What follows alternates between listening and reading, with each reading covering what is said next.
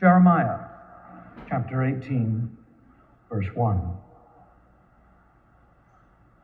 The word that came to Jeremiah from the Lord Come, go down to the potter's house, and there I will let you hear my words.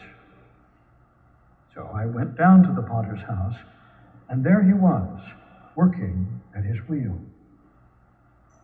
The vessel he was making of clay was spoiled in the potter's hand, and he reworked it into another vessel, as seemed good to him. Then the, Lord, the word of the Lord came to me Can I not do this with you, O house of Israel, just as this potter has done, says the Lord? Just like the clay in the potter's hand, so are you in my hand, O house of Israel. At one moment, I may declare concerning a nation or a kingdom that I will pluck up and break down and destroy it.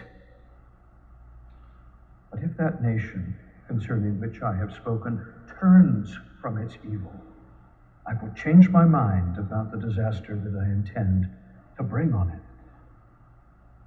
And at another moment, I may declare concerning a nation or a kingdom that I will build and plant it, but if that if, but if it does evil in my sight, not listening to my voice, then I will change my mind about the good that I had intended to do to it. Now, therefore, say to the people of Judah, and the inhabitants of Jerusalem. Thus says the Lord Look, I am a potter shaping evil against you and devising a plan against you. Turn now, all of you, from your evil way and amend your ways and your doings.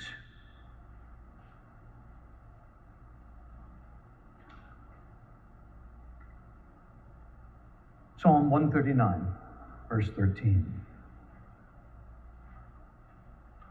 For it was you who formed my inward parts. You knit me together in my mother's womb. I praise you, for I am fearfully and wonderfully made. Wonderful are your works that I know very well. My frame was not hidden from you when I was being made in secret, intricately woven in the depths of the earth. Your eyes beheld my unformed substance. In your book were written all the days that were formed for me, when none of them as yet existed. How weighty to me are your thoughts, O God. How vast is the sum of them. I try to count them. They are more than the sand. I come to the end. I am still with you.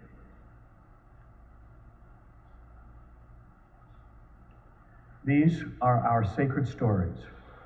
Thanks be to God.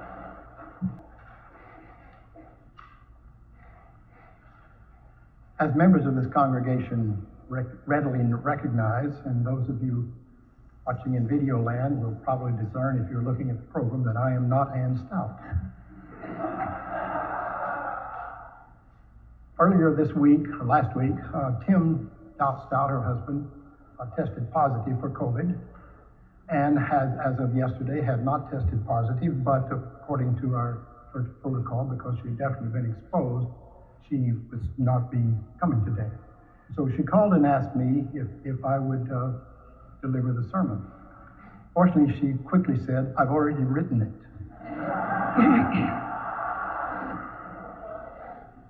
I don't think I have read somebody, delivered somebody else's words in a sermon for more than half a century, but practice is not without precedent in my life.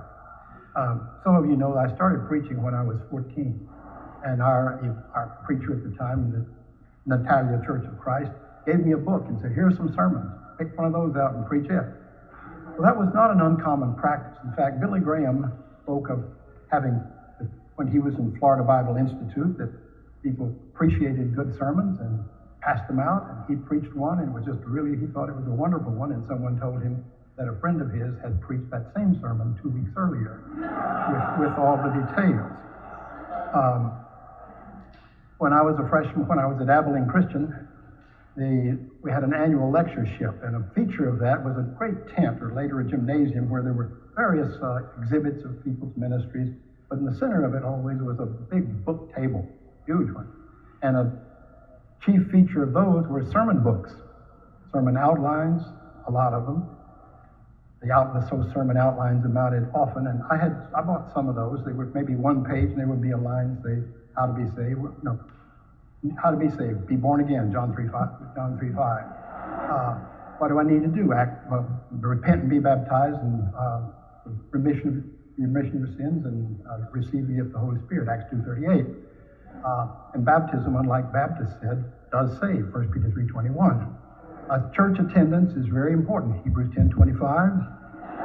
And the only church mentioned by name in the Bible is the churches of Christ. Uh, Romans 16.16. 16.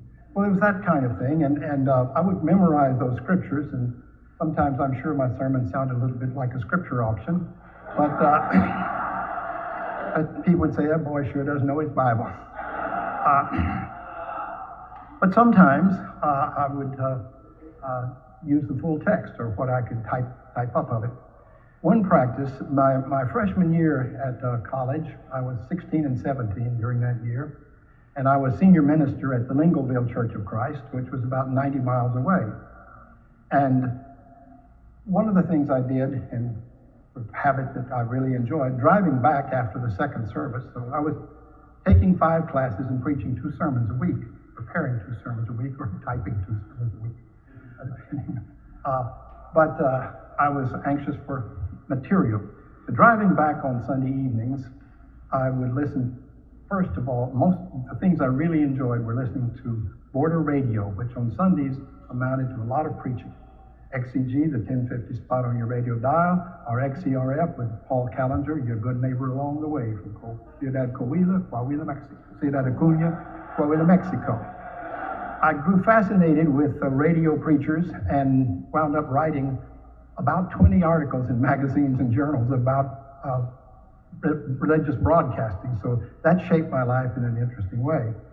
Uh, but one of the preachers that I listened to on Sunday night was a Church of Christ preacher named V.E. Howard, and his son went to Abilene, and I knew him. And Brother Howard was a good preacher. He preached good sermons, not of the scripture auction side. And uh, it was just about half an hour of time, and I could I had a pretty good memory. And I would use some of those sermons from time to time, thinking no one would recognize it at all.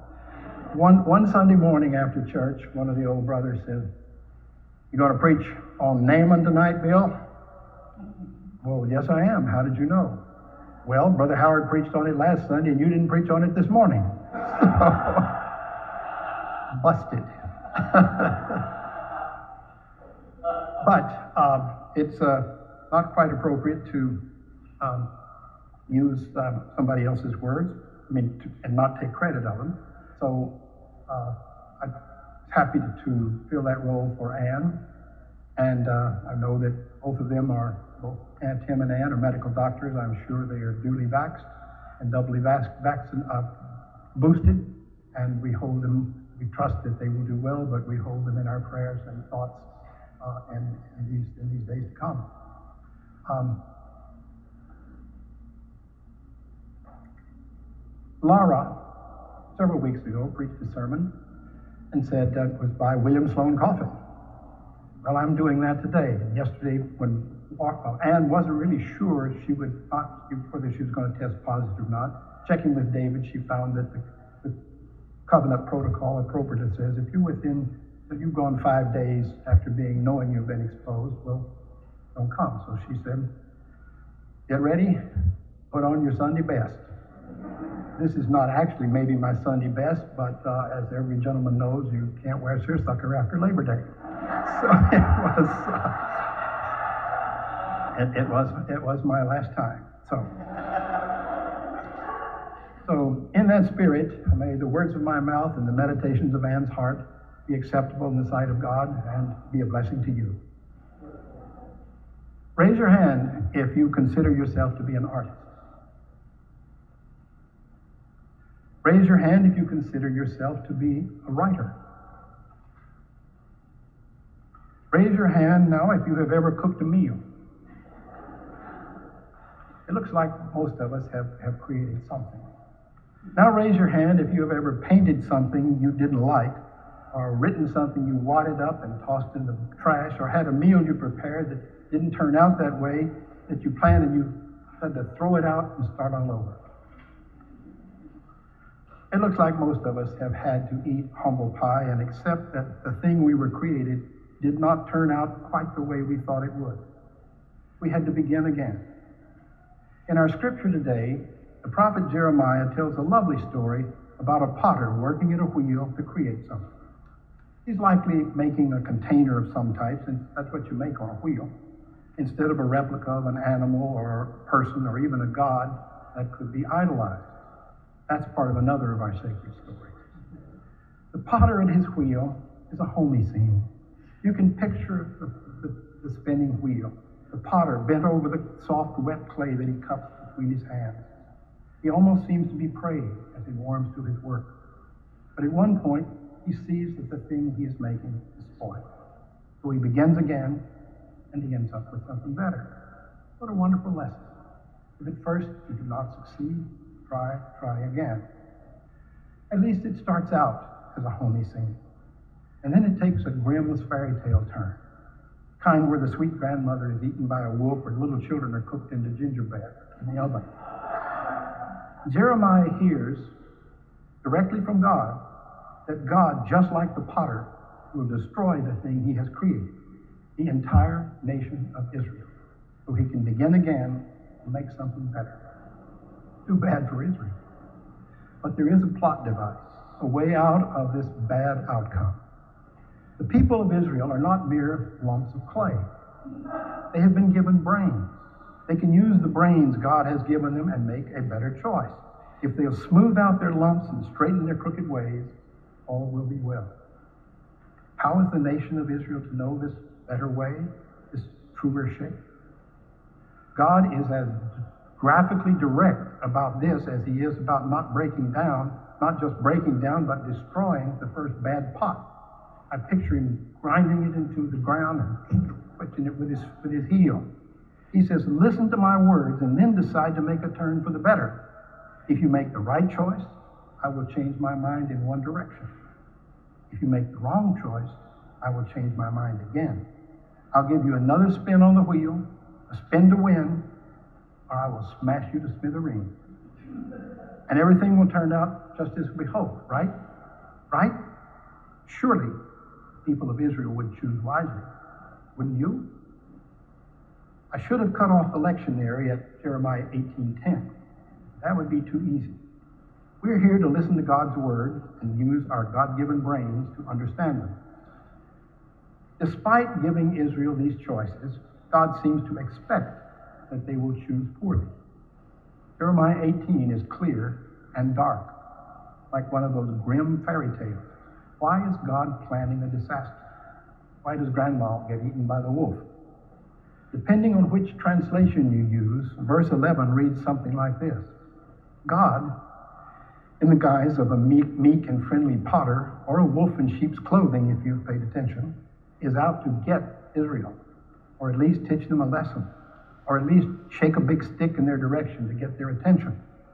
He is shaping evil, or devising a plan against, or framing evil, or devising a device, or preparing a disaster for, or bringing harm to, or getting ready to punish, or shaping doom, or bringing trouble, or fashioning calamity. No matter how you translate it, the ending is not good. But not everything that starts in a disastrous way has a terrible outcome. Look at the story of Jesus. I think the same divine potter came up with this plan too. There's a lot of debate about whether Grimm's fairy tales are good lessons or scary tales, scary stories are just outdated.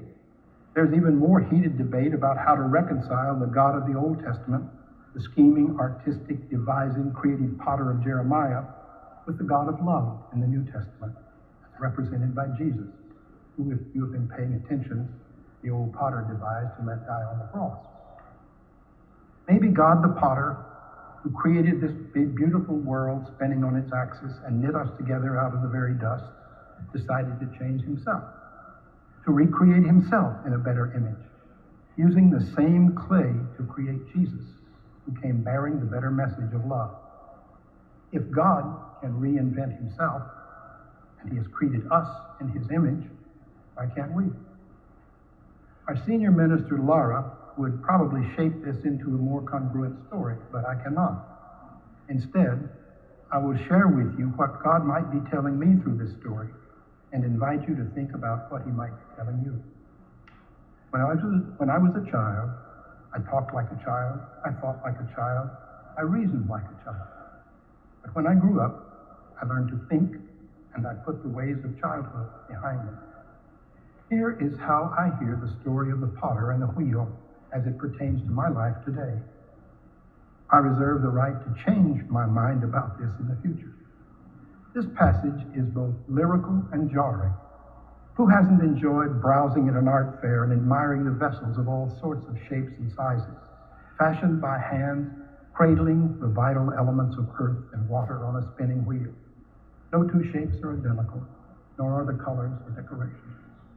Yet many are broken in the process, returned to dust too early, For the thing taking shape becomes too fragile and impossible and just collapses under its own weight. The creation does not live up to the artist's vision, and she squashes it down to start anew. For me, this metaphor, like the parables that Jesus will tell, starts like a simple children's story and then gets confusing. The potter seems to represent God, the ultimate artisan. He created the earth of clay, and out of that dust he drew Adam. God knew us as we were being knitted together in the womb. He created us. This potter, this expert in the ways of clay, this supreme, all knowing God, realizes that his creation is spoiled or marred, even as it is still in his hands. Did his hands mar the work? The passage said that he realized not that he caused it. But how could the yet formless clay spoil itself? However it happened, he did not give up on it.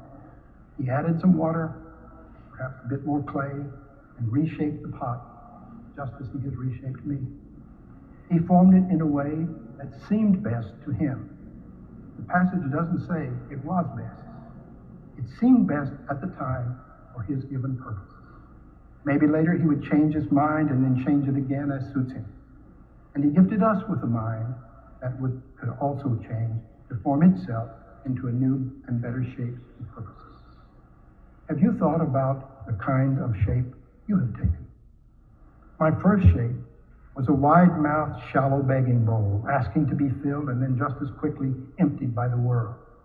The bread in the bowl was given away before I could take any nourishment from it. I was left empty and hungry again. That shape worked initially, but was spoiled by the wear and tear of the world. God and I recognized this shape was no longer working and worked together to create a better shape. Now I feel more like a pitcher, a vessel being slowly filled with God's love and spirit. We work together to pour out some of this love on others, others from time to time, but I have learned to treat it gently, to stop and refill it before it is empty. I love my new shape, but am conscious that this shape could also become marred and need to be reshaped again for another purpose. I feel strong enough to endure this molding, always cupped and supported in God's warm hand. Will you choose to let God reshape your life? What shape will your life take? Will you trust that your first vessel was adequate, but your current rendition is better? Will you trust that the story will end despite the disasters along the way? Will you work with God to begin again? May it be so.